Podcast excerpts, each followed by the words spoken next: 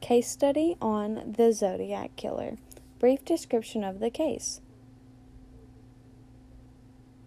The Zodiac story began near Benicia, California on the night of December 20th, 1968, when a motorist discovered the lifeless bodies of two teenagers at Lover's Lane spot along Lake Herman Road.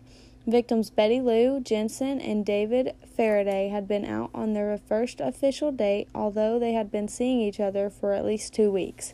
Earlier that evening, David and Betty Lou had promised Mr. and Mrs. Jensen that they would return by 11 p.m., but witnesses had seen the couple sitting at Lake Herman as late as 11:10.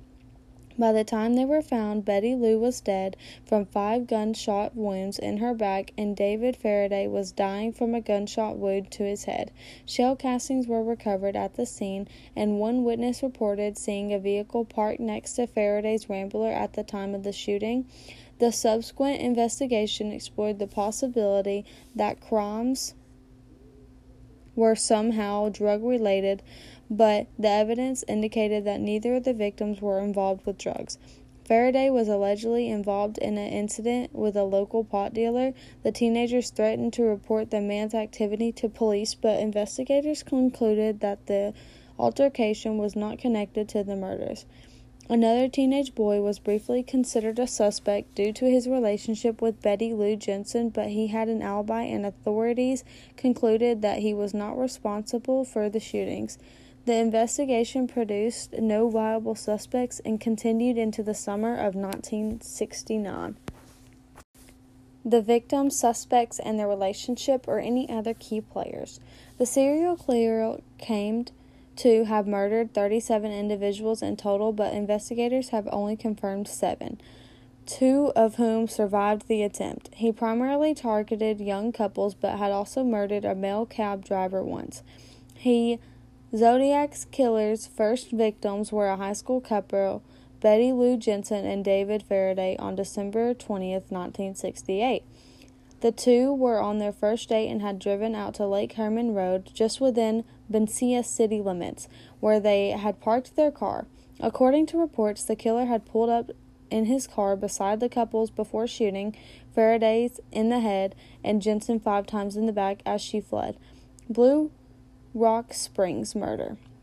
On July 4th, 1969, Darlene Ferrin and Michael Mageau had pulled up at Blue, Spock, Blue Rock Springs Park in Vallejo 6.4 kilometers from the Lake Herman Road murder site. A car had pulled up beside theirs, only to drive off and come back within 10 minutes. The driver got out of the car with a flashlight and a gun before flashing the light at the couple and shooting them five times while returning to his car. He heard Mageau moaning and shot him two more times. Lake Berryessa murder. This was the first incident where one of the victims had survived. Pacific Union College students Bryan Hartnell and Cecelia Shepard had gone to Lake Berryessa in Napa County on December 27, 1969. A man had approached them with a gun wearing a black hood over his head and sunglasses.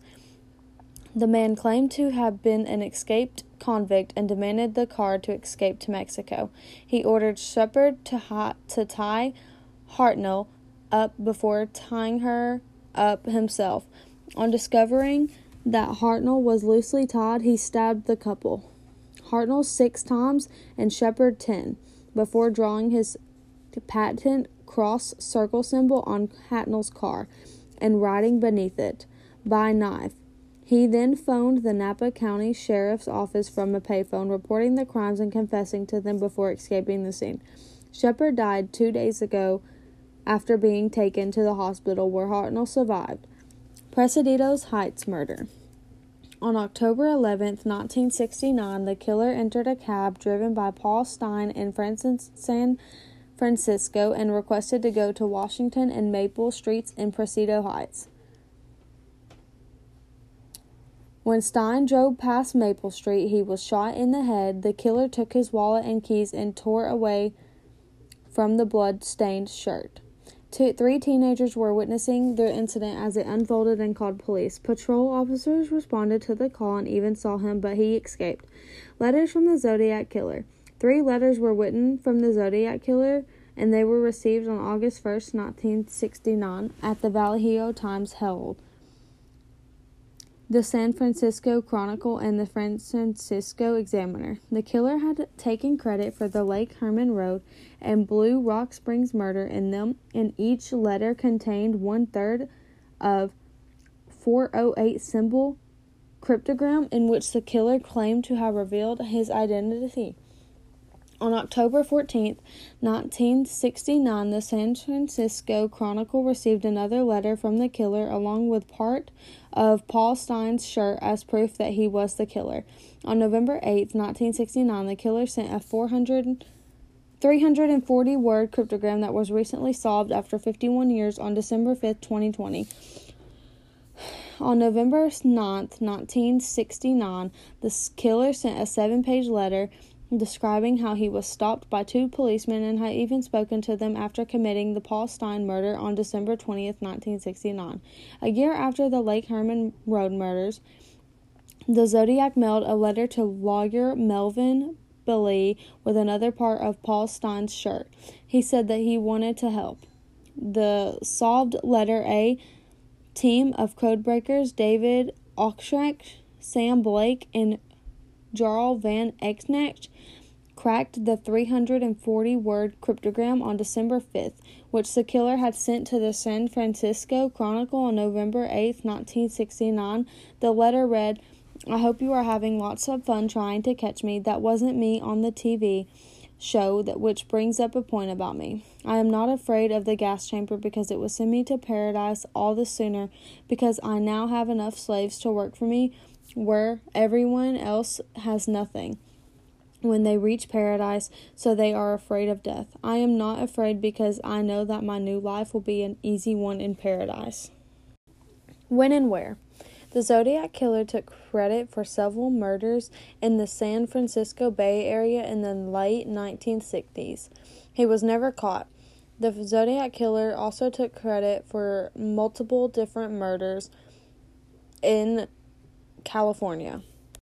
Legal outcome There was no legal outcome because the Zodiac Killer till this day was never caught.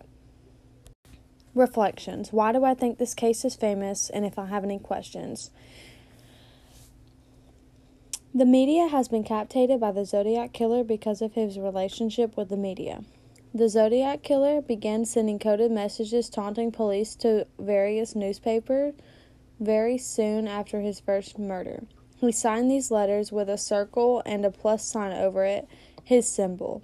The Zodiac Killer case still remains unsolved.